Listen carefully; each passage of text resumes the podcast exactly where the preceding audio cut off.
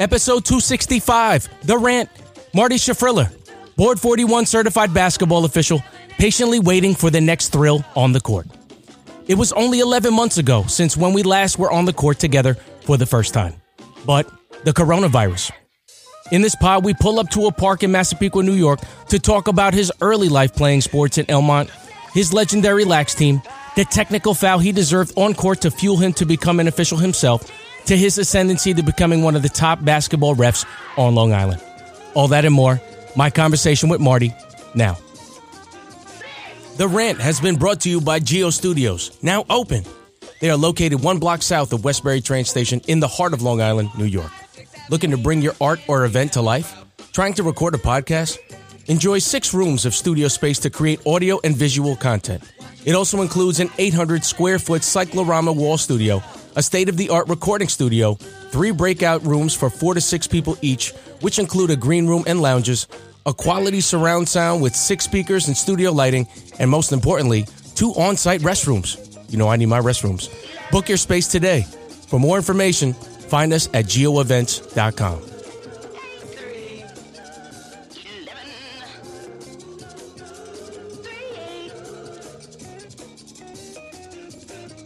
The Rant has been brought to you by The Irrefutable Magazine. Co-editor in design Kevin Sparrick and co-editor at large Ralph Fernolis decided to combine both of their talents in writing and illustrations to bring to you a new online experience from an official's perspective. They both ref, but it's deeper than officiating. They create art for all time. Do you think your brand would be a good fit for the Irrefutable Magazine audience? Want to advertise with us? Visit us at theirrefutable.com slash sponsors for more information. We are The Irrefutable.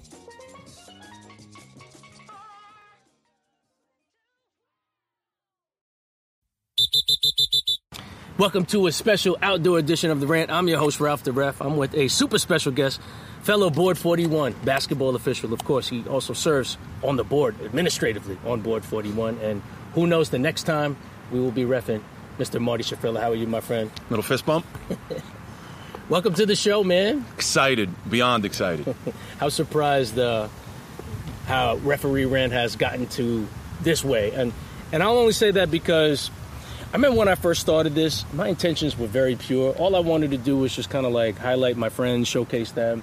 I remember how nervous I was when I asked Don Landolfi, and he really put the kibosh on it. because He's just like, "What is this? A radio show?" That's the old school. So I go to his house, and I think I, I tapped into something that I never would have thought. It was unbeknownst to me, because when I spoke to him at length, I think it was the first time he ever thought at length of his whole officiating career. He's always thought about it bits and pieces. So I know for me, when I was in his class, he was just like, "Yeah, when I was doing this, and and and and and, Val, and, and Valvano was yelling at me," and it was like he never got a chance to tell his whole story Sure. from soup to nuts. So, Sure. um, yeah, are you surprised that it's, it's gotten this far? Well, I follow you on Instagram, and I was saying it before how I love to see. I saw Chris Tranquina, Tom Caramella, Don Landolfi. I saw a bunch of guys that I knew that you had on the show, that you interviewed, and it was really good stuff. Al Johnson, really good stuff, really into it. Then I started getting into the guys I don't know, guys from the boroughs, women's sports. Really, really exciting stuff. Really branching out. I'm proud of you, man.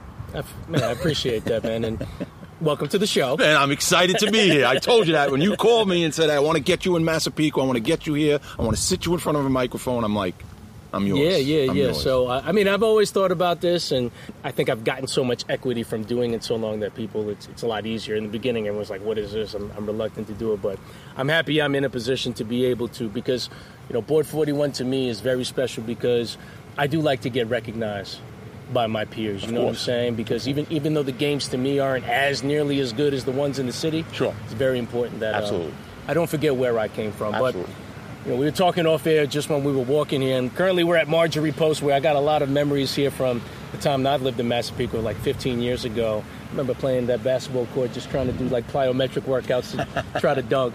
But that was another lifetime. This is now and obviously the coronavirus has changed completely everything. And we were talking off air of how everything's kind of shut down. And I was just mentioning to you at the school that I coach at, Kellenberg, they have a lecture hall in the gym. And, you know, I was even talking to Tommy the other day just about the path of, of going. For, I, I just don't foresee them being like the Madison Square Garden stage and sound and lighting group Yeah. where they're just going to take this out and then put the ice back on. I think that it might be frozen for a little bit. So, first, I wanted to ask you, how are you holding up during the COVID 19 global pandemic? How's your family doing? And when do you think was the moment that you took all of this like real serious? Uh, knock on wood, everybody in my family, thank God, is doing well. Trying to stay as safe as possible. I have two kids in college. I have one at Oswego. She would battle your Kellenberg team two years ago as a senior in Massapequa. And she's playing volleyball up there, which has been put on hold indefinitely. They're having some issues up there, college kids, mm-hmm. not being as safe as they should be. And I got another older son who goes to University of Tampa, and it seems like Florida is doing a little bit different he's trying to stay as safe as possible. It's it's scary time. It's real. Yeah. Retired from the police department ten years ago. Got a job at Plainedge High School doing security. I remember in March on a Friday when they told us the school was going to be closed down. It's actually a Thursday. We're going to close down on Friday because of this pandemic. And I remember telling everybody, "Yeah, we'll be back Monday, maybe Tuesday. They'll clean the bill and they'll figure this out." It's surreal, man. It's Mm. it's it's it's crazy. So I, I know for me, I remember that particular night when everything closed, and I remember it was uh, I think it was the Thunder versus the Jazz when the NBA Okay. shut down. And Sure. I remember doing a, an adult league at Lifetime Fitness, and I just remember it was like, oh man, the NBA closed, and they preempted it during the game. Little did I know of all of the successive things that were going to happen, and I remember those first two months; they were just like very difficult, very jarring. Sure. And I know as as somebody that was an officer in New York City, you know, you had that experience with 9/11. How did that compare and contrast what we were going through March and April versus what you went through during 9/11? Yeah, 9/11 was a uh, eerie, eerie time. When 9/11 hit, I was actually home dropping my daughter, who was, I guess, three at the time, at nursery school. Uh, the planes hit. We got called into work, and it started a procession of, I'd say, five to six months of seven days a week down at Ground Zero. Mm. Especially those first few weeks down there, it felt like you're walking in a fog. And I always said, those are the stories I'm going to tell my grandkids. That's what I lived through. That's what I lived through, is that 9 11 experience. Now you get something like this, and I'm not downplaying 9 11. I lost people that I know in 9 11, so I take it very seriously. But now I take something like this, and I get that same fog feeling. People are losing their lives, businesses are shut down. It- It's, it's really, it's scary. Yeah. It's really scary. And uh, again, trying to stay as safe as possible want to get back to normalcy as much as anybody. Want to get back on that court. Want to blow the whistle. Want to get yelled at by a coach. want to do something. But you got to be careful. Right. And I think the difference, well, I think what's similar about this is that, you know, there was an invisible enemy that came through and, and hit the towers. And I remember at that time I was 20 years old. And I just remember that day so vividly because uh, Michael Jordan was on the front of Newsday and he was talking about coming back to the Wizards. And then I remember life just completely changed after that, especially in New York. But this is like so different because I just remember there was a stat early on in which said we've lost as many lives as 9 11, triple that every day, Yeah. and it's an invisible enemy. And I think that's the reason why there's a lot of people that there's just comparing and contrasting styles of some people take it serious, some people don't. And Yeah. I really think it's our human behavior, right? Because we don't really have a centralized way of handling it, right? Sure. New York, we're handling it this way. Yeah. Florida's handling it this way. And just over the course of the couple months was like, oh, wow, look at Virginia. They're doing bad. And it's like, I thought we're the United States. And I think that's the reason Hmm. Sure. why. And Yeah. I guess what I'm trying to ask you is like, do you have a discernible path of when this is going to have a finality? Do you know? When do you think, if you had an educated I- I- guess? If I had an educated guess, I'd say I don't have an educated guess because I see it now starting to pick up a little bit. You just saw uh, the mayor of New York come out and he closed about nine zip codes in, Right. in, in Brooklyn Queens, and, and apparently there's a few more on that list. And now they're talking about shutting down businesses that aren't essential. And you're talking about not only livelihoods of people who have corona, but livelihoods of people who are running business trying to you know raise their families and, and, and make a living. Unfortunately, I don't think we're out of the woods. I pray there's not a second wave. It's the big term now. There's going to be a second wave come flu season. I don't know, Ralph, man. It's again, I, I, it's scary. It's scary. I said it three times. It's a scary thing to look at the future with Yeah, this. and we uh, continue for everyone to completely stay safe because at the end of the day, even if you're in economic ruin, financial ruin, mm. I would rather be ruined in that way than Absolutely. not be alive Absolutely. to see the other side. Absolutely. So my prayers and thoughts are to everybody that's been affected, and I know that everybody has been affected one way or the other. But the other thing, and I think this would be good for, for you to touch on, mm. that sensitive subject with all this racial injustice. You know, I, I know you personally, and I never think of you as a police officer, but I do know that I know so many people in the force that are great guys that I have camaraderie with. Sure. That I never think of them in that way. And I know it's the same thing with referees, right? Some referees treated by the book. Hmm. I have never been that type of official. I've always been somebody that's affable, understandable, empathetic, hmm. because I'm a coach myself, so I completely understand the type of game plan and rep preparation that they do. But this racial injustice is real, Sure. right? These peaceful protests and rallies, I can understand where their pain is coming from, but it's got to be different through the lens of somebody that is a retired police officer and you see all of this stuff happening across the country. Just really quickly, what are your thoughts on all this racial injustice and these peaceful protests, rallies? Yeah, I mean that's what this country is built on, right? Having peaceful protests, being able to to say what you feel, being able to rally with your fellow Americans, and and get out there. And I hate this term, but fight the system, so to speak. But mm-hmm. that's what makes this country great. And if we lose that part of our country, if we lose that where we can't go out and protest peacefully to show our concern, to show that we're not happy the way things are going, we want something to change, mm-hmm. then what's the sense of it all? Yeah. Unfortunately, just like there are bad cops, there's bad people out there doing some bad things protesting. There's bad apples everywhere.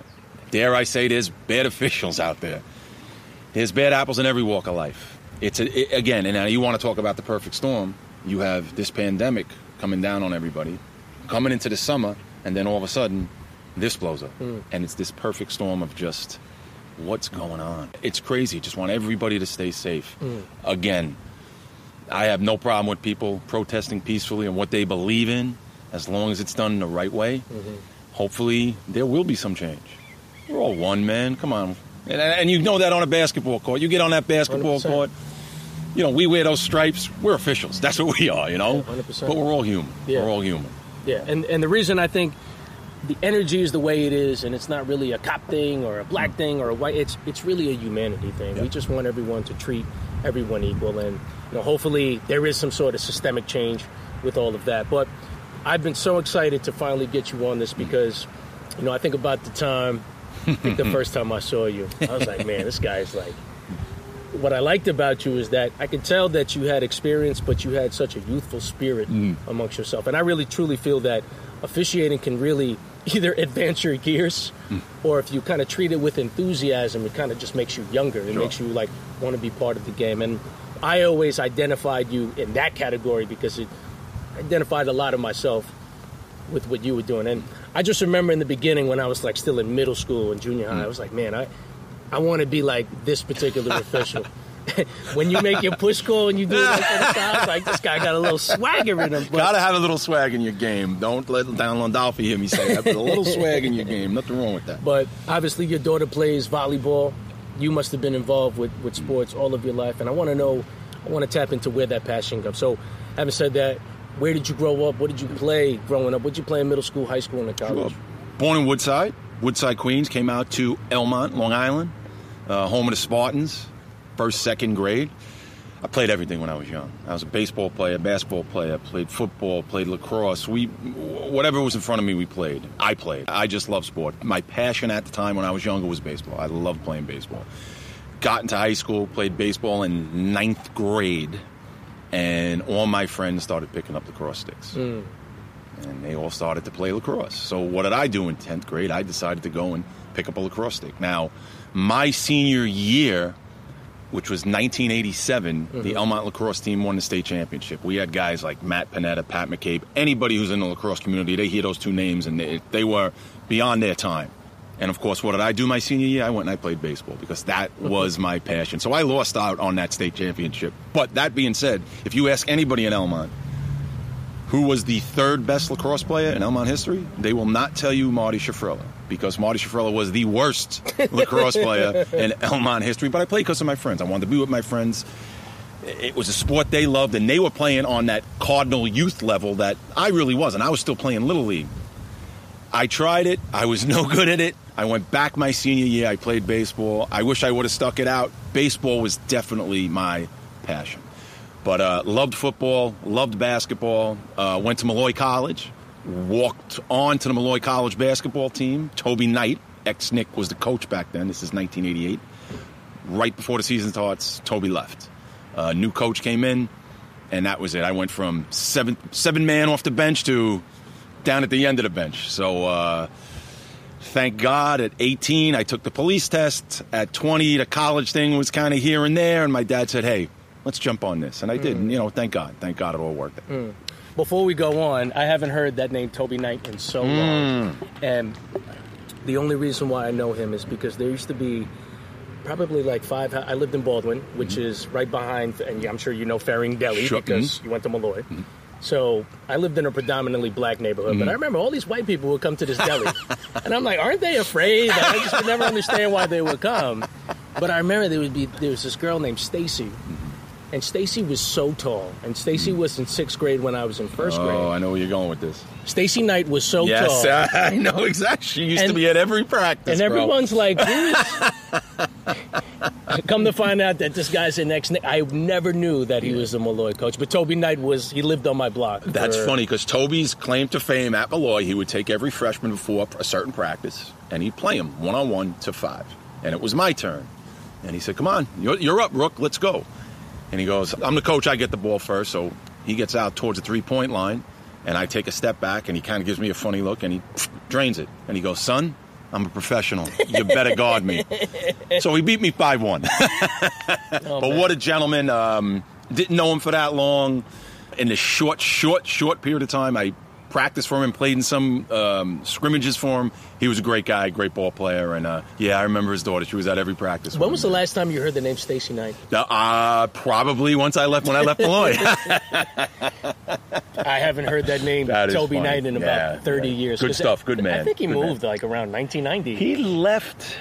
He left Molloy, and I don't know what the circumstances were, and, and it just for me it wasn't the same. It Yeah, wasn't the same. He, yeah. he was a great guy. Yeah. Great guy. I just remember I was like seven years old at the Sure. time. I was like, wow. So like when people are like, my son thinks I'm tall, and I'm like five nine. So when I, when I was seven years old, I was probably shorter than my son. That guy was like six eight, six nine. Yeah, so he just was giant. I thought Stacy was a giant person, and I was going to school with her. I so hear you. I hear. so that whole experience playing baseball, lacrosse, basketball in college Mm. for a little bit, a short stint.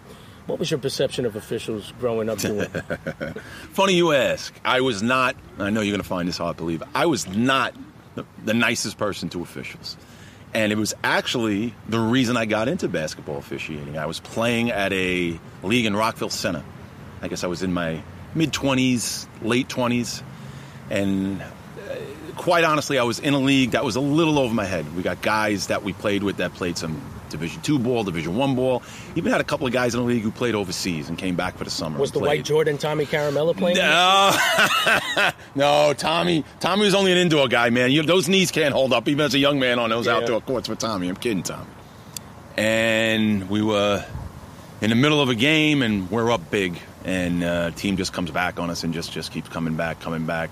Then we're down five, then we're down seven, then we're down eight, and now it's time for us to foul, and they have the ball, and kid sees an open lane and goes into dunk. So I go to, which I thought I blocked his shot, but apparently I fouled him, and ref called it. So I had a few choice words, and boom, whack, he gave me one. And I said what everybody says to an official once in their life. Hey, that's the best call you made all night. boom. He said, have a nice time in the parking lot. So I turned to him and I said, listen, you're the worst official I've ever seen. You're making a very easy job hard. I'm going to show you how to be an official. I'm going to take the class. He said, okay. And he waved to me as I walked into the parking lot. His name was Scott Manchin, was the official. I'll never forget. I went home, called my friend Chris McKeo, whose father was on the board, our board, 41 at the time, Jim McKeo, and I said, How do I get into this basketball officiating? He goes, he goes, I'd love for you to get in, man. You go to these classes, you take this test. He goes, We need young guys. This is great. You've played a little, you got a little bit of a swag to you. you you're going to be good at this. He goes, But I'm telling you, Marty, this is this test isn't bullshit. You gotta gotta read that book. Yeah. I said, Mr. McKee, I've been playing basketball my whole life. What do you mean I got to read this? What are you talking about? And he hands me this book, and it's the size of the Bible.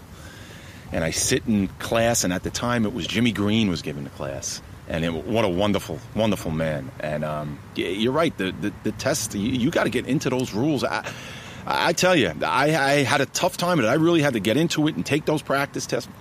I'm making a long story longer. I get through that. I get through the floor test. I go to my first game, which is in Seaford. It's a junior high game, and I walk in, and I'm nervous. I'm nervous as heck. I'm nervous. Anything. I walk into the locker room, and who's sitting there but Scott Mansion? it's a true story. The guy who threw me out of the game. Oh now my, my stomach God. is already in knots. Now it just drops. Yeah.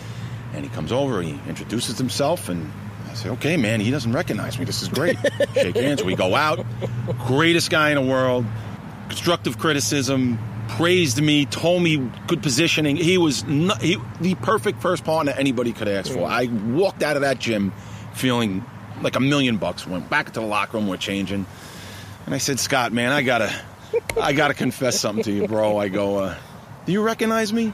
He goes, yeah, you're the guy I threw out of the game two summers ago I who told me. he goes, yeah, I knew who you was. Oh, Scotty. That's how I got into officiating. That's so funny. I wasn't the best with the official. I was, I was a player who wasn't a skilled basketball Hmm. player. I was a banger. I would rebound. I'd play some defense. Had a little speed to me.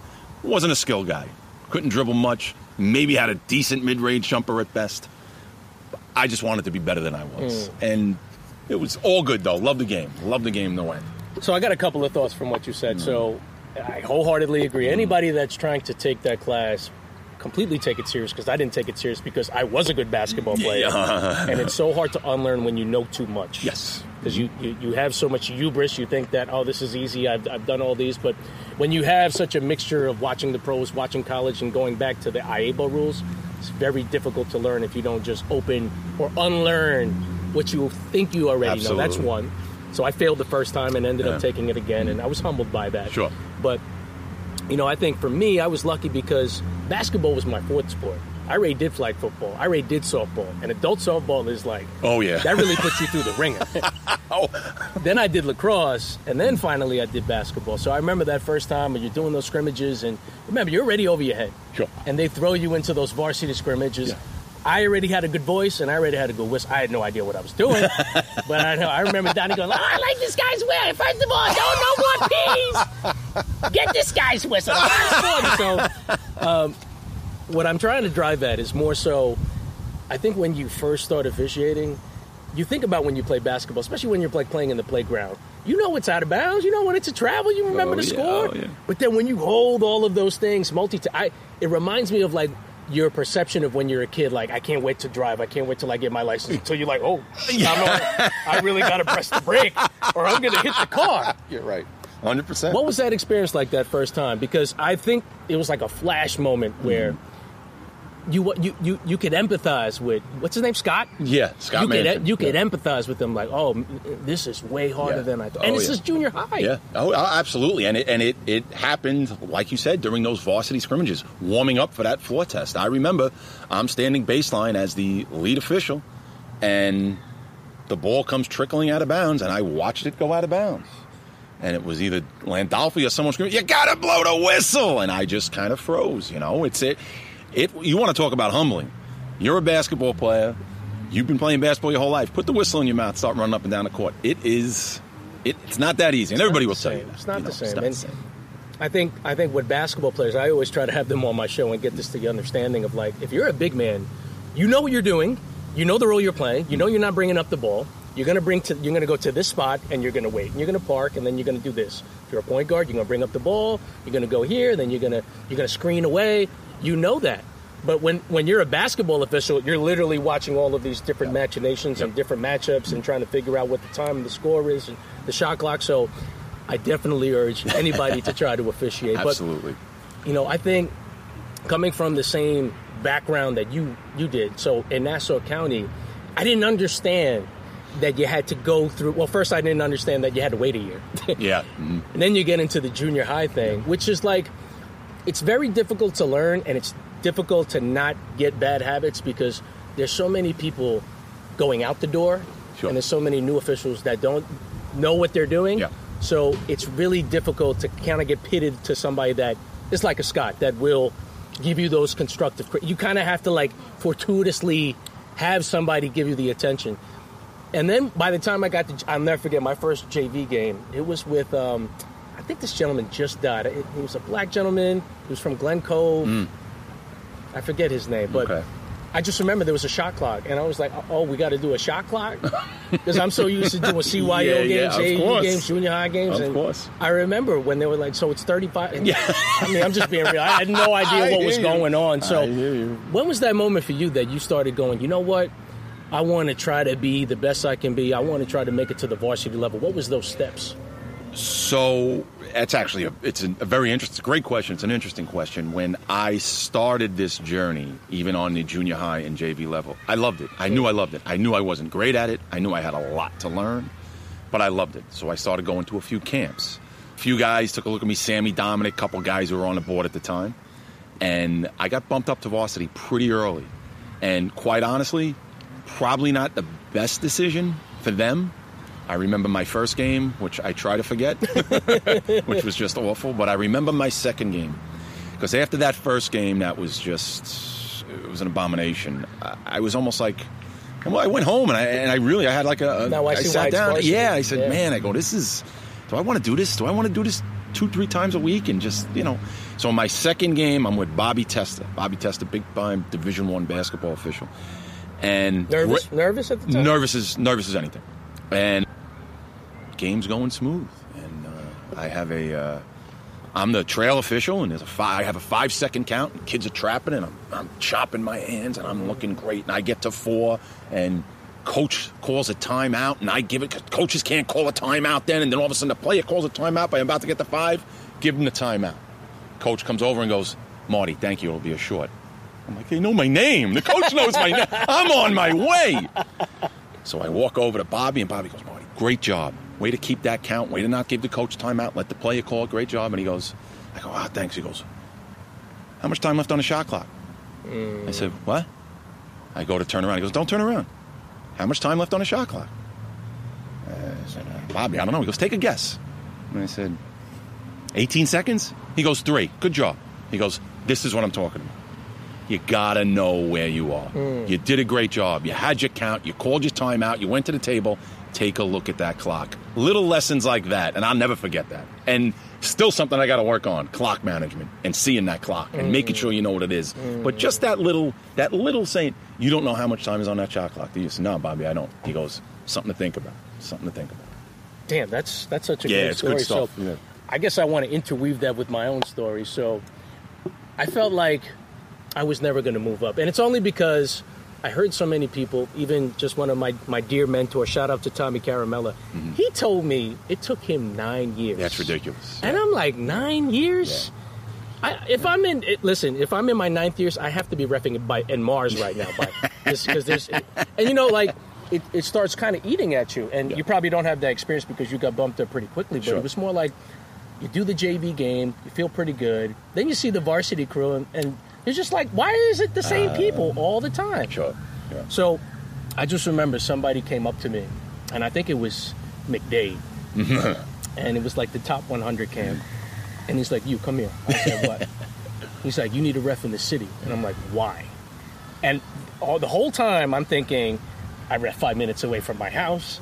I ref at Island Garden. Sure. Why would I ever drive an hour and a half yeah. when In all the games are here? He's yeah. like, I'm telling you, Yeah. you will get so much better, Sure. and you'll love it. And I'm like, uh, I don't know. So I thought about what he said, and I tried out for the Catholic League, and it changed everything. It really opened up my eyes to what city basketball can be. And I just Yeah. remember coming back home and feeling like it's only a matter of time Sure. that this is going to happen. So I did get moved up. Sure. But funny we should say this. I had my first game was with the doc. The doc. I've had all this experience doing mm-hmm. like three person games in the city, mm-hmm. doing games where there's like five thousand people, Yeah. and I was still nervous. Of course. Of course. It, it feels it, it feels so different in Nassau County, and I don't know what it is. Maybe it's because it's my home, but how would you describe a varsity basketball game in Nassau County? So, Tom Casey taught me a good lesson.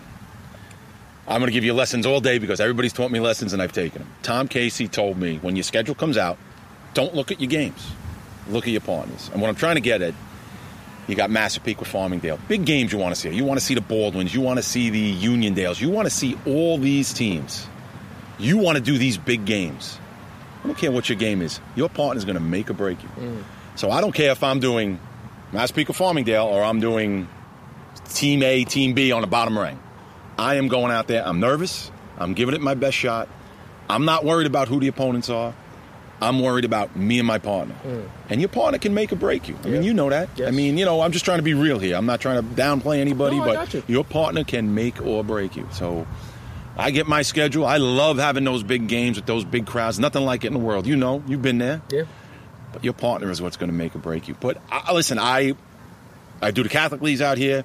I do the BOCES out here. I don't do any city ball. I don't do any of that stuff. I get just as excited here as I get anywhere else. I really do. I, I just love it. I love being out there.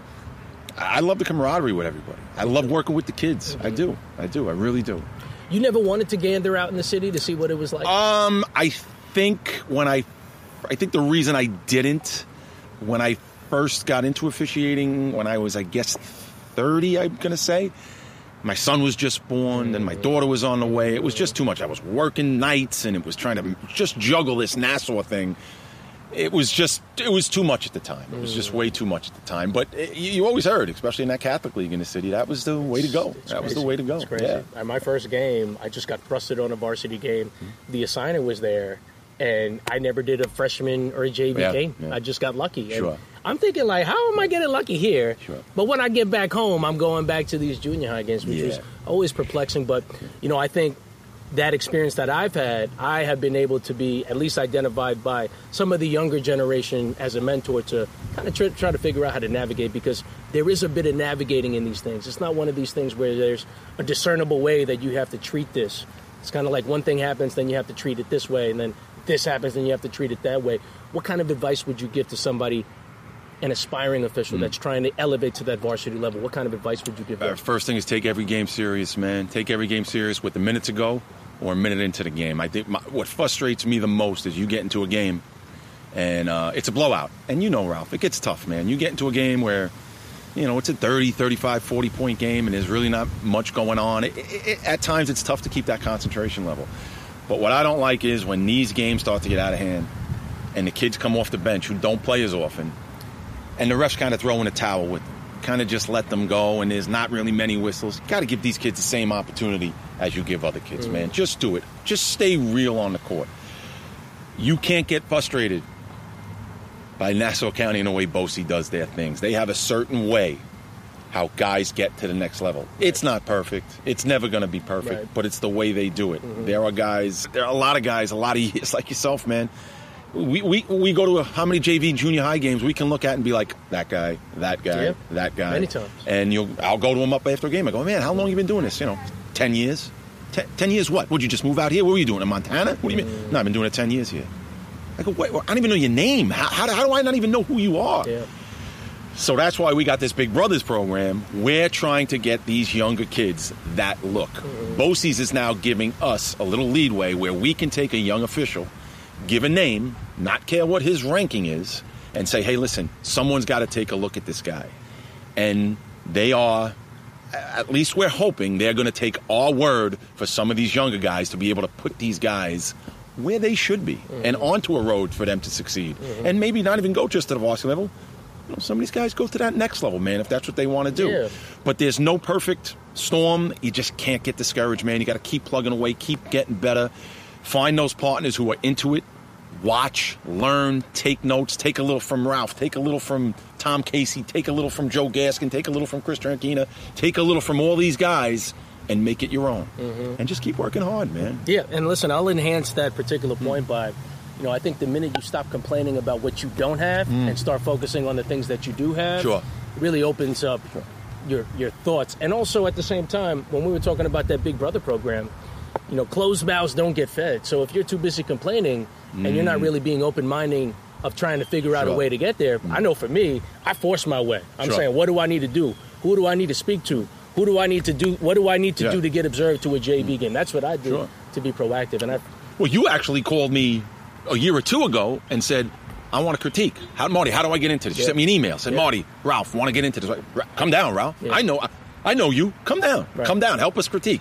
We get on a night 12 to 15 varsity officials critiquing these young kids. And they're getting 12 varsity good officials critiquing their game, giving them criticism. Now, everybody's criticism is going to be different. Mm-hmm. And that's their biggest complaint. Why is this guy telling me to, to blow my whistle here and stay in this area when this guy, you got to take it all, take it all in, and make it your own. Mm. That's my only advice. But we need guys like you. We need young officials that want to help, come down, help us Help us get these young kids on this board to where they want to be. Uh, listen, I don't want anybody taking my job. And I see some of these young kids, cats like you running around. I don't want this guy taking my job, man. But you know what? I love the board. I really do. Mm. I want to see it succeed. I love to hear about a kid who comes up through the ranks, gets to that college level. Next thing I know, I want to see him on Channel Two doing a nice big mm. college game. That would make me smile. That's what I and that's what I love about the Big Brothers program. Joe Mis- Joe Michalowski, Brian Descala, I work for them. They're, you know, A1, A and A1. I'm like B6, but I do what they tell me. I love working with them. They do a great job with it. We just want to keep it going. We want to get all young officials to that next level. It's sad to think that even around a, a year ago, this time was when we normally would have yeah. the top 100. And yeah. it's like very strange that we're not going through yeah. the rigmarole of like we're getting ready for the season. And you're right, we would be getting our schedule. But um, you know, you mentioned Tom Casey, you mentioned Bobby Testa, and of course Scott, who did your first game. If you can, list any other mentors that you have, what they've done for your career, and how do you think they've shaped the way you've helped people after you? God, I was afraid of this question because I, I, I there are so many, and I'm not going to go through everybody because I wouldn't remember anyone. Let me tell you, uh, this is always a bone of contention. Every time somebody's on, they'll text me and tell me like, "Yo, I forgot something." Oh, I'm telling you, I know. And once I walk out of here, I'm going to be kicking myself in the butt. But guys like Ross Tenza, Dave Merrilis, Joe Gaskin, uh, Chris Trankina, I, just just uh, Roger Glazier, John Grice, a million guys. But if I had to say three, if I had to say three, not in any particular order, Tom Casey. Tom Casey, when I did my first semifinal game, get into the locker room, it's me, him, and Joe Gaskin. So I'm garage kept right there, right there. I'm I'm walking on cloud nine. I got two goons of, of the of the of the sport. Tom's the R, Joey's the U one, I'm U two. Tommy great pregame. As we're about to go out, he goes, "You're tossing, buddy." but I, I mean, I mean, it, my stomach sank. But man, the confidence I had just for him to say, "Marty, you got this. You're tossing. Toss it high, baby." Unbelievable. Eddie Rosenthal has been just. I've known Eddie since I was a young kid. I did one of my, my first year in varsity. I did a game with him, and he was nothing but terrific with me. I've been fortunate to work a lot of games with him. Eddie has been nothing but great tough criticism sometimes. He'll tell you how it is. Oh He'll tell you how it is, but it's out of love, baby. If he's not telling you how it is, he don't love you. I agree. And Johnny Zeitler. Johnny Zeitler is now retired in the Carolinas. Johnny Zeitler was another guy, man. He would just, he'd call you after a game, and, and, and I'd be like, Johnny, I think I kicked this one, I blew this one, I did this. And he'd talk you off that ledge, and then he'd tell you, you got to do this next time. Step up. You're better than that. But those three guys in particular, and there's, there's many more. Again, Ralph, I'm gonna I'm gonna lose my mind because I'm gonna go home and think of a million more. But those three in particular really uh, look up to those guys. I really do. Well, before I ask you the next question, I would also be remiss to just talk about your your peers because those are also mentors too that you kick around ideas that you've you've grown into the game of officiating with them. I'm just going to give you an opportunity to speak on those people too. oh God! I'm trying to get you into the maximum amount of trouble. uh, I don't know, Ralph. There's just I, I can't even I can't even begin to say. Uh, there's just so many, Ralph. I don't even. I wouldn't even know how to answer that, bro. There's just so many guys out there that just.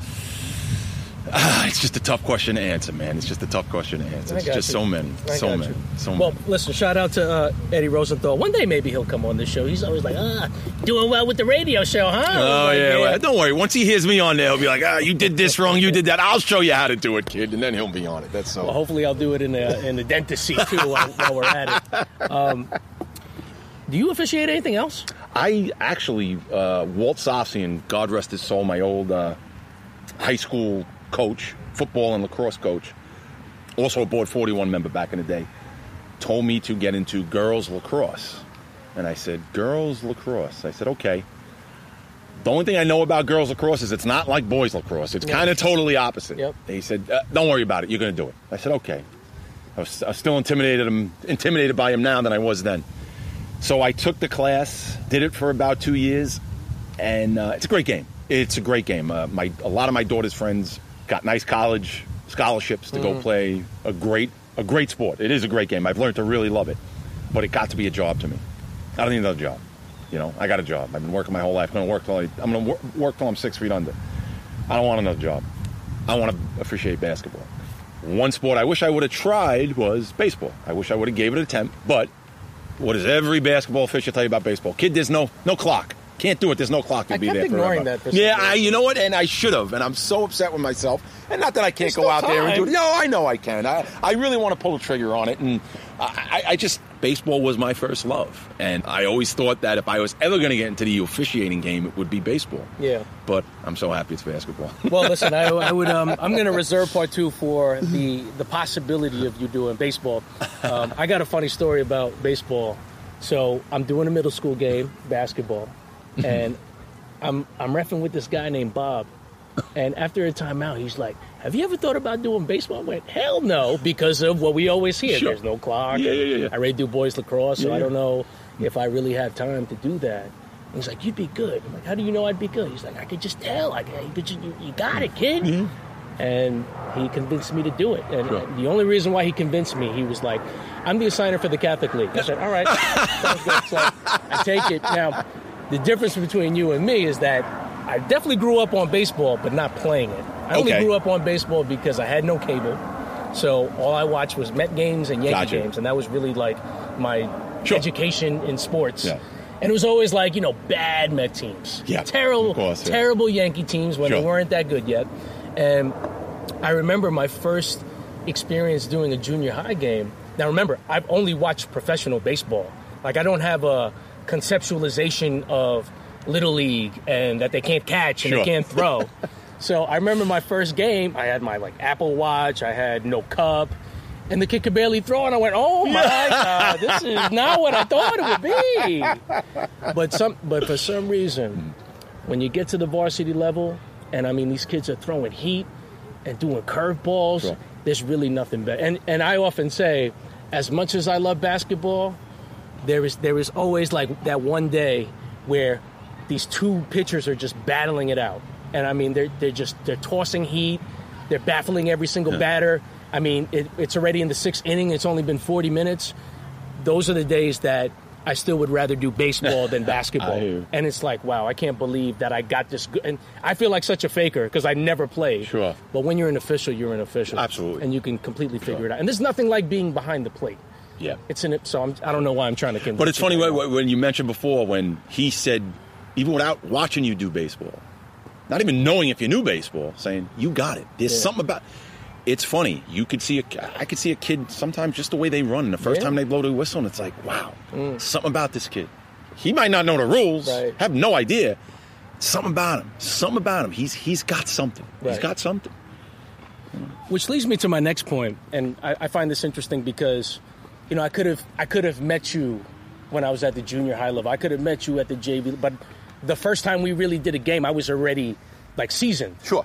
right? And you probably have met some so many people, you know, that are been at the higher level that you already seasoned. But there was always those times where sometimes you second guess yourself.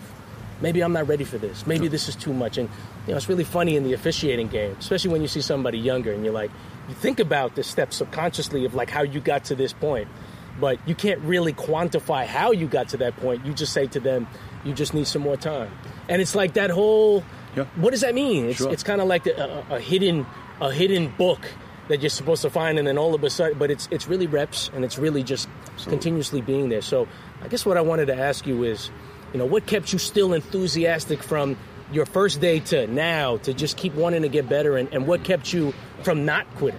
Sure. Uh, I, there's actually two things. One was the group of friends I made officiating. It seems like the the group of guys that I got tight with really wanted the same thing I wanted. We all wanted to get not so much to that next level, but we wanted to be, as we said before, wanted to be recognized by our peers. It's important. It's something we really, really wanted to do. We go out on that court. We want to give it the best job we can. I want to go home and look in the mirror. You know, I don't care what my rating is with the coach. They could hate me. They could love me. I want to know that me and my partner went out there. We took care of business. We controlled the game. We did the best we could. So having that group of people who wanted the same thing that I did was really important to me.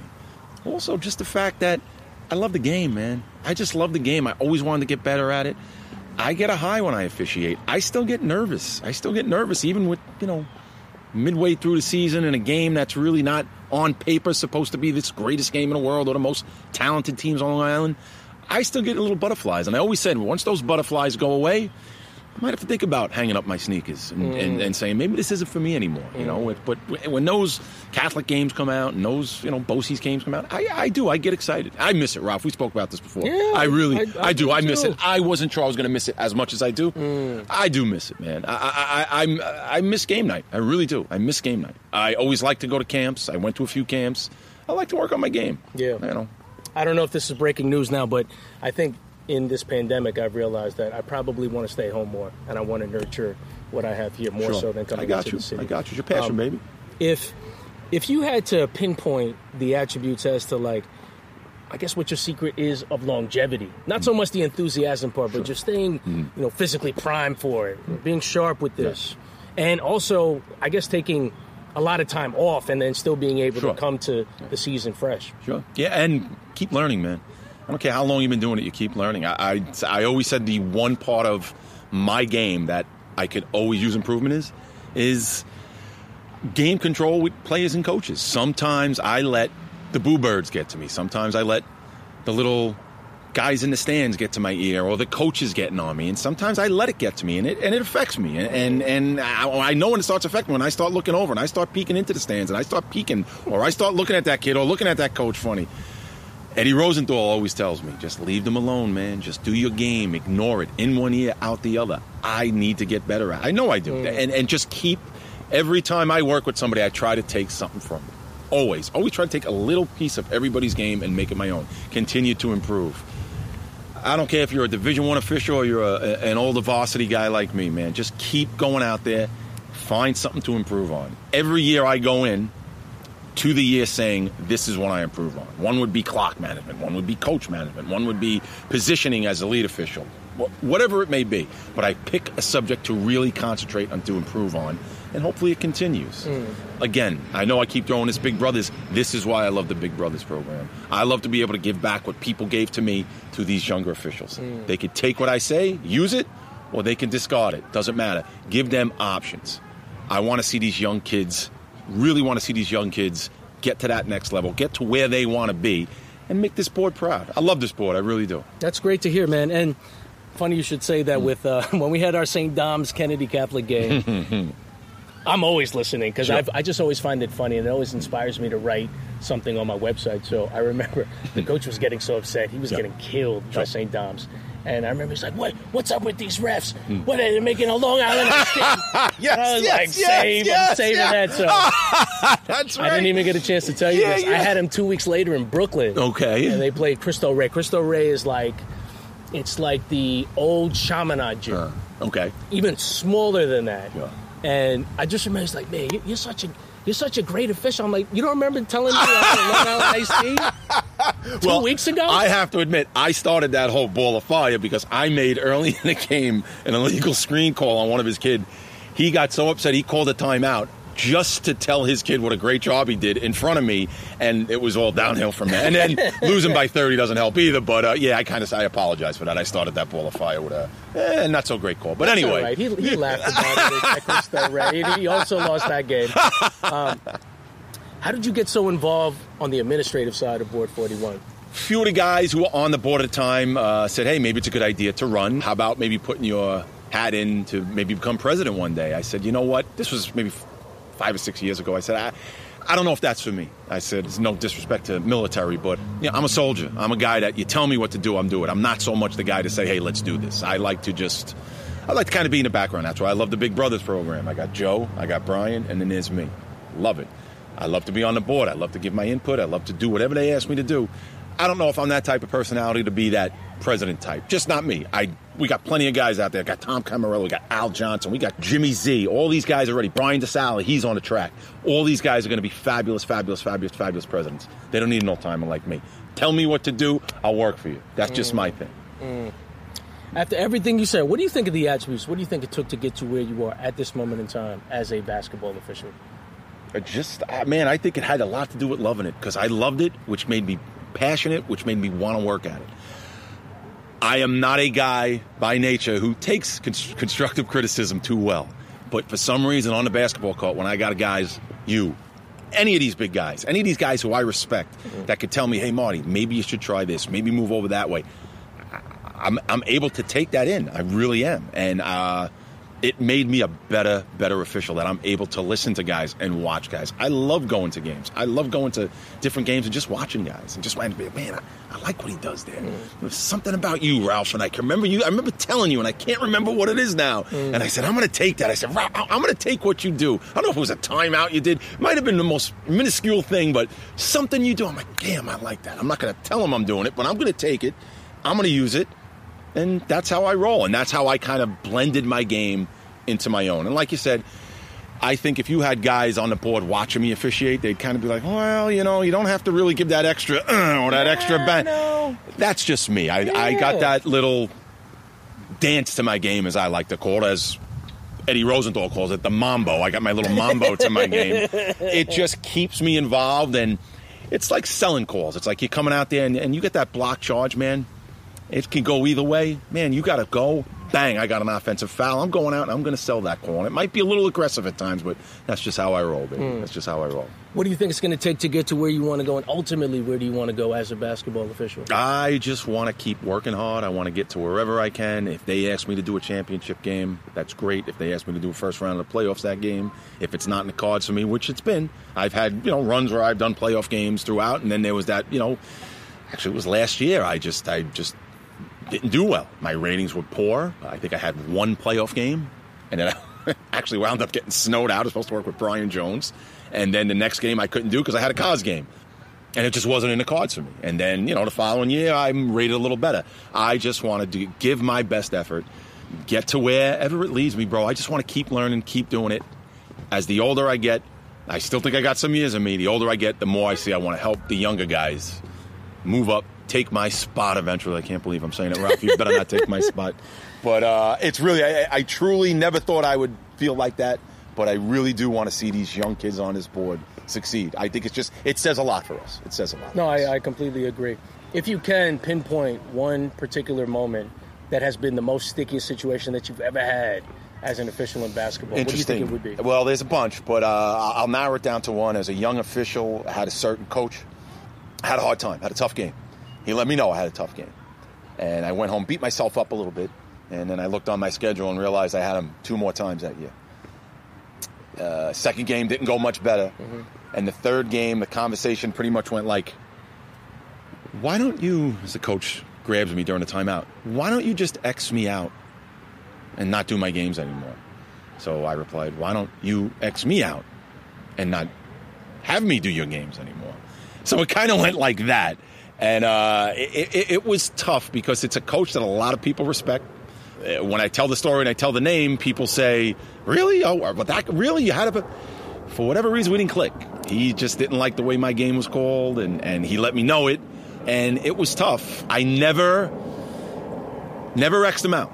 Never X'd him out. I think for a while he might have X'd me out because I didn't get him, but I've worked for him since, and it's been better. It's going to happen. Sometimes you go out there, you know, Ralph, you can have a coach that's yeah. just, uh, you know, some of them can be tough, and this one was particularly tough on me. And uh, I just remember going back home and seeing I had him two more times, and I'm like, God, what am I doing? Oh, Hitting your stomach. Yeah, I'm like, oh man, it was like two back to backs, and and they were all three games where he's like two point games. They seemed it seemed like every block charge came my way, and every tip out of bounds was in my area, and it was, oh, it was sounds just, about right. Oh, it was just crazy. But uh, besides the thousand other sticky situations, that one really sticks out because uh, I was happy I stuck it through. Mm. I survived, right? Yeah. Still here, still officiating, still doing my thing, still invited in his gym. And you grow from it, man. You grow from it. You know, yeah. it's just, uh, I learned not to take it that hard. Uh, you make a call, and sometimes we know we make a call. As soon as we make it, we say, oh, mm-hmm. whoa. Mm-hmm. And they kind of get into you. Man, you just got to let it go, man. You just got to keep going. It's like striking out in baseball, man. You got to get back up. And next time you play, you got to forget about it. Yeah, see, I'm okay with somebody telling me about a Long Island iced tea if they're from Kennedy but when it's coming from Hall of Fame coach Tommy Diana, who's my sixth grade gym teacher, first time I moved up. I remember I was doing a, a scrimmage in Uniondale. And he's like, "You made varsity! Congratulations! I can't wait to yell with you." Like, what does that mean? so I had him in a game. Uh-huh. And I didn't, I didn't know how to feel. I'm like, it's my gym teacher yelling at me. Like, where, where, where? I thought you know me. I've known the guy for 30 years, and he's talking crazy to me. Oh, I, I much rather not know him than, Ah, than the way the way I know him. That's will always be my sticky situation because. Hello, hello, Mr. Diana, my gym teacher. Good stuff, man. Um, Good if you stuff. could pinpoint one of your best moments ever, what is your best moment? Uh, you know what? There's just so many I'm so proud of and love and have so many great memories. I, I really got to go. Well, I, I'll go back to my first championship game. It was the C finals. Wheatley, gosh, I can't remember what the other team was, but I was with Kenny Apple and Jimmy Borick. I was so excited to be there, and here's these two guys that like get a C final like on their, you know, every day of the week, and here's me, and I'm the kid in the locker room banging my head off the wall, and they're just like, "We're gonna be fine, we're gonna have a good game," and it was it, it was my first final, so it was I was really happy, really proud, and I got to go back to that semifinal game with Tommy Casey when he gave me the ball to toss it high. I mean, that was just uh, it's like a little kid, man, like a little kid on Christmas. That this this guy Tommy Casey to me was for, as far as high school officiating in Nassau County was the pinnacle, man. He was he was it, and he's like, kid, uh, and I wasn't a kid at the time, but here, toss it, baby. Let's do this. Let's have fun. It, it was great. It's great. Listen, man, continued success You're in all awesome, things bro. you do. Final question I had to Yeah. you: officiating has brought you some clarity in your life. It's brought you so many um, great camaraderie and friendships that I know will last a lifetime. And I know you're still trying to hang on. I, I disagree. You're you got a lot of in left in the tank. I appreciate that, bro. What is what is basketball officiating mean to you? What is it given to you in your life? Oh God, it's giving me everything. It's giving me. I'm telling you, I've met guys. I've met guys that I consider like dear friends, dear dear friends. And I can I'm, I, I can rattle them off forever. But it's it's that to me gave me a group of people that some I spend holidays with. You know, I go out after basketball games. We have Friday night times we go out and we just. It's really given me that friendship on a totally different level. I still, I'm. My mother always told me, "You're so fortunate. You have eight to nine to ten guys that you went to grammar school with that you're still close with. Goes, That's it. It's pretty unique. Mm. That's- that's It's pretty crazy, right? Yeah. We call we call ourselves the Gotham Gang because our school was Gotham Avenue in Elmont, so we call ourselves the Gotham Gang. And uh, and I'm still close with these cats. I got like a whole new. I got a whole new Gotham gang, Mm-hmm. and it's it's it's it's oh, it's it's it's awesome, bro, and it's Yeah. and it's awesome, and it's a passion. It's a passion for me, and it's something that I want to do forever. I want to go out like Barry Sanders, man. I want to go out on top. You know what I mean, Ralph? I don't want to go out and be like, why is that guy? He's not even getting up the court anymore. And that's why I think me getting on the board and, and working with the Big Brothers program is going to keep me involved. And uh, it's all good, Ralphie. I love it. I love it. I love it. I love it. I, bro. feel like this whole all this media Yeah. stuff is going to get me off the court. This is, uh, dude. I hope so. One, I hope it's this succeeds to no end, and I hope you don't take my job. I kept saying that. I thank you, man. Any, dude. Thank you, man. I'm so excited. Thank you for this, you bro. want? Any final words you want to say Uh, before we dude, go? good luck with everything, bro. Good luck with everything. You're gonna go it, as far as you want to go, bro. But I appreciate this. Thank you. When do you think we're going to get back on the court? And be real, be real, because I, think everything's going to get back to normal summer 2022. And I know that sounds crazy to a lot of people, Yeah. but that's what it looks like. And I'm gonna play the optimistic card. We're gonna be back on the court for a two month season this year. How about that? I'll be there. All right, bro. Dude, thanks for everything, man. Yeah, I'm looking forward to being back on the court with you. Marty Chiffriller, Ralph the Ref. This is The Rant. We are signing out. Peace.